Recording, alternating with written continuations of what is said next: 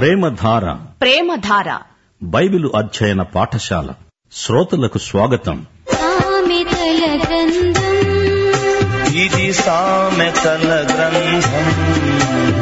సామాన్యులకైనా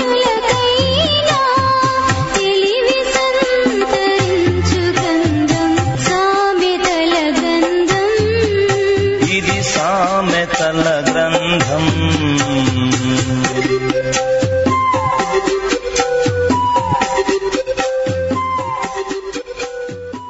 సామెతల గ్రంథం ఇరవై ఆరో అధ్యాయం.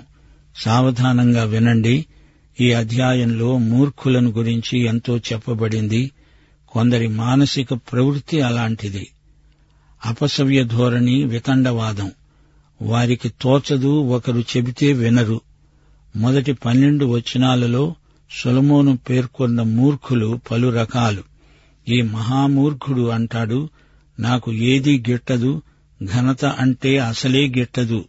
ఎనిమిదో వచనం బుద్ధిహీనుణ్ణి ఘనపరిచేవాడు ఒడిశెలలోని రాయి కదలకుండా కట్టేవానితో సమానుడు. మూర్ఖునికి ఎంత మేలు చేసినా ప్రయోజనం శూన్యం. అతనికి ఉపదేశము చేసి ప్రయోజనం లేదు. రెండు పేతులు రెండో అధ్యాయం ఇరవై రెండో వచనం ఇదే మాట అంటోంది. కుక్క తన వాంతికి తిరిగినట్లు కడగబడిన పంది బురదలో దొరలడానికి మరలినట్లు అనే నిజమైన సామెత చొప్పున వీరికి జరిగింది. సామెతలు ఇరవై ఆరో అధ్యాయం పదకొండో వచనం తన మౌఢ్యాన్ని మరల కనపరిచే మూర్ఖుడు కక్కిన దానికి తిరిగే కుక్కతో సమానం. పదమూడు నుండి పదహారో వచనం వరకు సోమరిని గురించి మరికొన్ని సంగతులు చెప్పబడ్డాయి. సోమరి ఊరికే ప్రతిదానికి సాకులు చెబుతూ ఉంటాడు. అన్నం ముద్ద నోట్లో పెట్టుకోవడానికి కూడా బద్ధకమే పడక మీద అటు ఇటు పొరలాడుతాడు. అభివృద్ధి నిరోధకమైన చర్యలు సోమరికి అలవాటు. అతనికి ఎవరైనా సహాయం చేశారు అంటే అతన్ని మరీ ఎక్కువ సోమరిని చేస్తున్నాడని గుర్తించాలి. అతనికి ఎవరు సహాయపడినా అంతా నిరర్ధకమే నిష్ప్రయోజనమే. పదిహేడో వచనం నుండి ఇరవై ఎనిమిదో వచనం వరకు ఈ వ్యక్తి ఇతరులకు సమస్యలు తెచ్చి పెడతాడు. జగడాలు కలహాలు కలిగిస్తాడు. నవ్వులాటకు మోసం చేస్తాడు. మోసం అతడికి చెలగాటం. కలహప్రియుడు. పదిహేడో వచనం. తనకు పట్టని జగడమును బట్టి రెచ్చిపోతాడు. దారిని పోయే కుక్క చెవులు పట్టుకునే వానితో ఇతడు సమానం.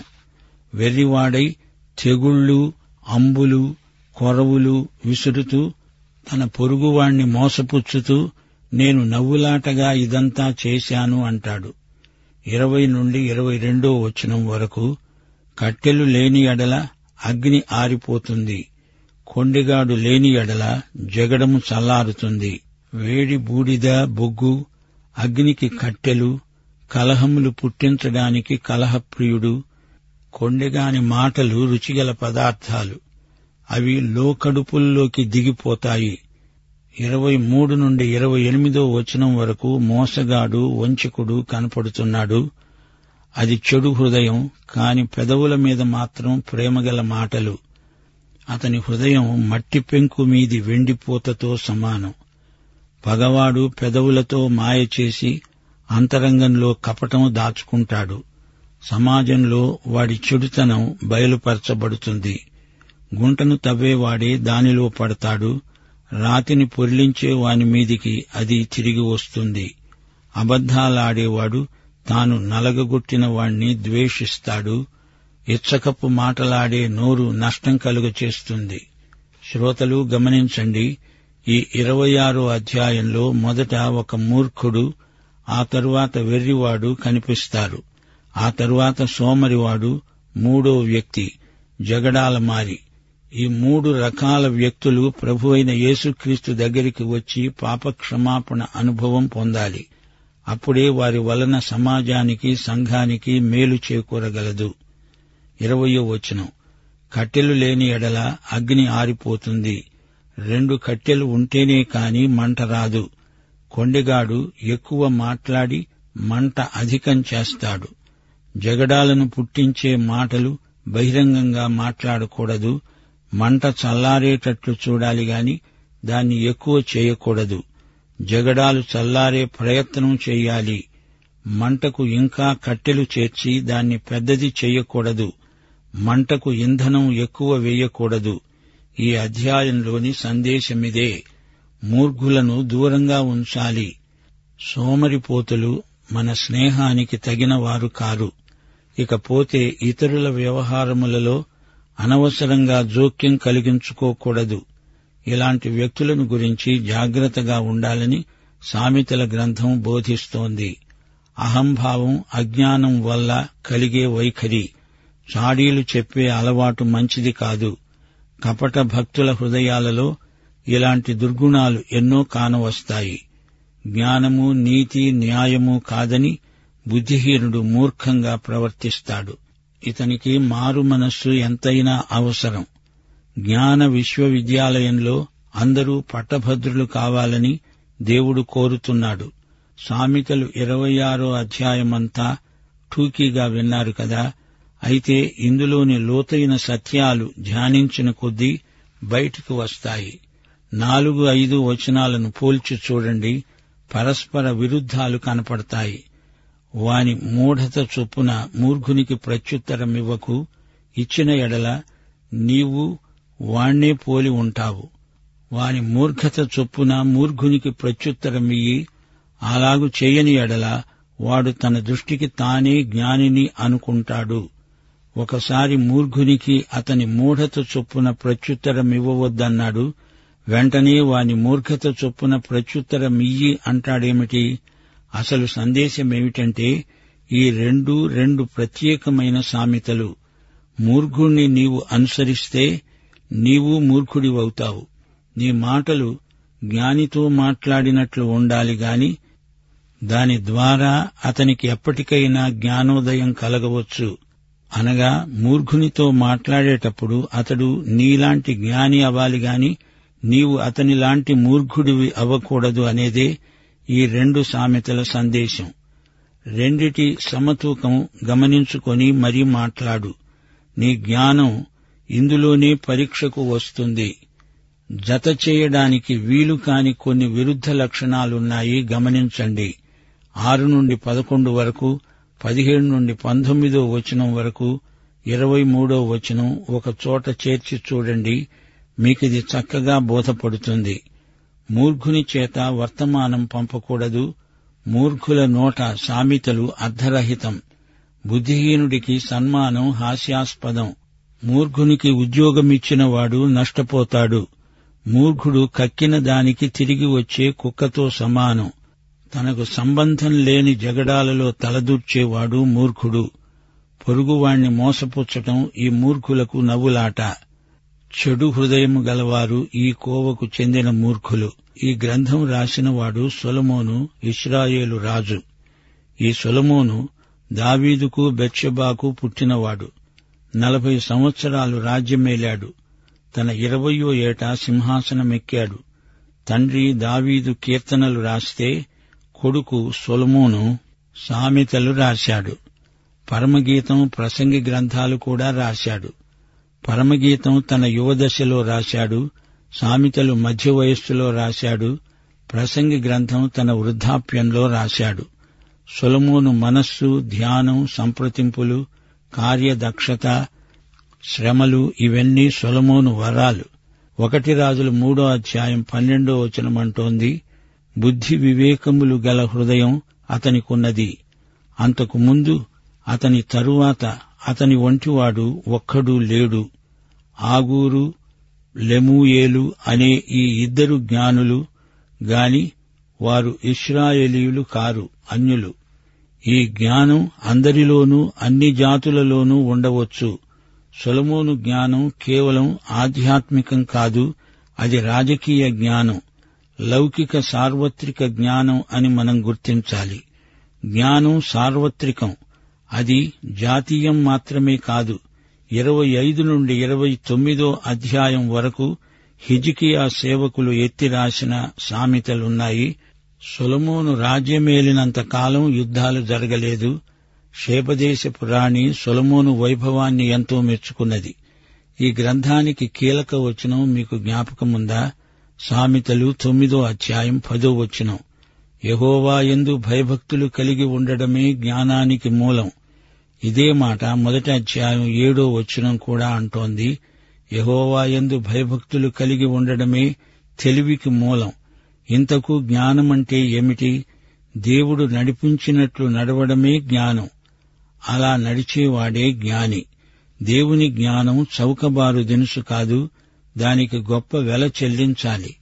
జ్ఞానానికి మూలం దేవుడు. దేవుని ఉపదేశాలను తూచా తప్పకుండా పాటించాలి. దేవుని జ్ఞానము దేవుని నీతి జత చేయబడి ఉన్నాయి. జ్ఞానిగా ఉండడం మంచిది అయితే మంచిగా ఉండడమే జ్ఞానం. చెడుగు చేసేవారికి ఆ చెడుగు ఫలితాలు సంప్రాప్తమవుతాయి. కీర్తనల గ్రంథంలోని విశేషమిదే మూర్ఖులు అవివేకులు బుద్ధిహీనులు గర్విష్టి మనుషులు వీరిని ప్రోత్సహించేది ఏదీ మనం చేయకూడదు అని సామెతల్లో కూడా ఉంది. రెండు విరుద్ధ అంశాల వ్యత్యాసాన్ని ఈ గ్రంథం ఎన్నో విధాలుగా చూపుతుంది. జ్ఞానము మౌఢ్యం నీతి దుర్మార్గం మేలు కీడు జీవము మరణము అభివృద్ధి క్షీణం గౌరవం అవమానం శాశ్వతం తాత్కాలికం సత్యం అబద్ధం పరిశ్రమ సోమరితనం స్నేహితుడు శత్రువు శాంతం తొందరపాటు వ్యభిచారము విశ్వసనీయత సహృద్భావం కోపం దేవుడు మానవుడు ఈ విధంగా జంటలుగా పరస్పర వ్యతిరేక జీవిత విధానాలను సామెతల గ్రంథం ఎత్తి చూపుతుంది. విలువల నెరిగి మనం బతకాలి. విలువల నెరిగిన వాడే జ్ఞాని. విలువలెరిగిన వ్యక్తి సౌశీల్యాన్ని పెంపొందించుకుంటాడు. సామెతలు ముప్పై ఒక్క అధ్యాయాల పుస్తకం. రోజుకొక అధ్యాయం ధ్యానించవచ్చు. నెలకొకసారి ఈ గ్రంథమంతా చదివి ధ్యానిస్తే ఆత్మకు ఎంతో తృప్తి. సామెతలు ఎనిమిదో అధ్యాయం ఇరవై మూడు నుండి ముప్పై ఒకటో అధ్యాయం వరకు యేసుక్రీస్తు సాక్షాత్కారం తేటగా కనపడుతోంది. ఈ వాక్య భాగం యేసు ప్రభువే స్వయంగా పలికినట్లు ధ్వనిస్తోంది గదు అనాది కాలము నుండి ఉన్నవాడు జగత్ పునాది నుండే ఉన్నవాడు అన్ని కాలాలలో ఉన్నవాడు వాక్యము యేసుక్రీస్తే. ఆయన ప్రధాన శిల్పి. ఆయన లేకుండా కలిగి ఉన్నదేదీ కలుగలేదు. నిత్యము దేవుని వద్ద ఉన్నవాడు ఏసే అంతా ఏసే యోహాన్ సువార్త మొదటి అధ్యాయం రెండో వచనం. ఆయన ఆదియందు దేవుని వద్ద ఉన్నాడు. సమస్తము ఆయన మూలముగా కలిగింది. ఒకటి కొరింతి మొదటి అధ్యాయం ఇరవై నాలుగో వచనం. క్రీస్తే దేవుని శక్తి దేవుని జ్ఞానము అయి ఉన్నాడు.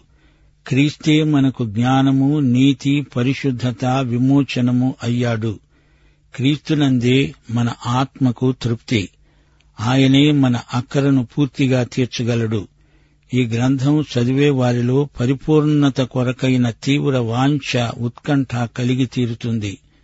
సొలమోను కూడా ఆధ్యాత్మిక జ్ఞానంలో ఎంతో వెనుకబడిపోయినట్లు అతని జీవితంలోని చివరి రోజుల్లో రుజువైంది. సొలమోను హృదయము దేవుని వద్ద నుండి తొలగిపోయింది.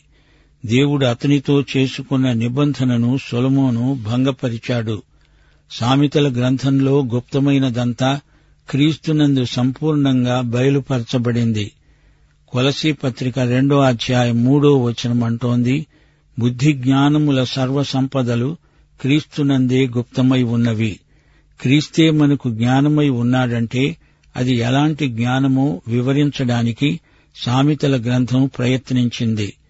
దేవునికి విధేయత నీతి ప్రవర్తన సహనము విశ్వసనీయత వినయము ఆసక్తి దర్శనం ఇవన్నీ యేసుక్రీస్తు గుణగణాలే.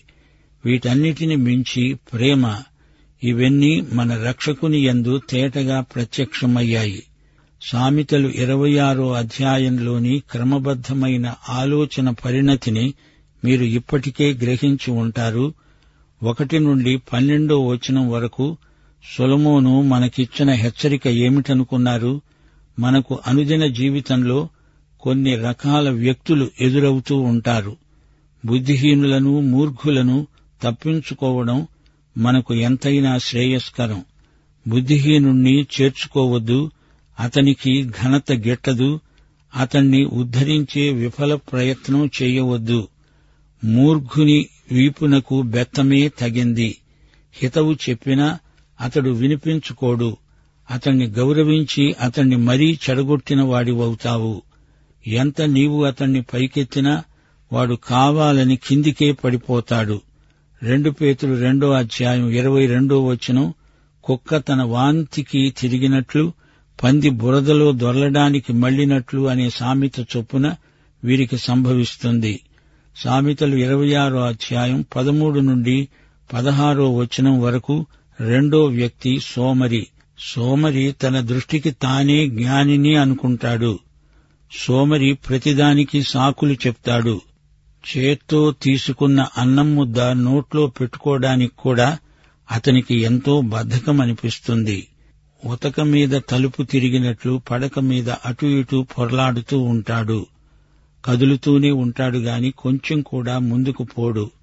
ఇలాంటి సోమరికి సాయం చేయడం మనకిది వృధా ప్రయాస. ఈ సోమరిని గోధుమలతో పాటు రోట్లో వేసి దంచినా వాని సోమరితనం వాణ్ణి వదలిపోదు. చూచారా? బుద్ధిహీనుడు సోమరిపోతూ మూడోవాడు కలహప్రియుడు. జగడాల మారి పదిహేడు నుండి ఇరవై ఎనిమిదో వచనం వరకు. ఈ కలహప్రియుడు పొరుగువారిని మోసపుచ్చటం అతనికి సరదా. ఇచ్చకపు మాటలు చెప్పే చాడీకోరు. లోపల ఒకటి ఉంచుకొని బయటికి మరొకటి మాట్లాడే వంచకుడు వేషధారి.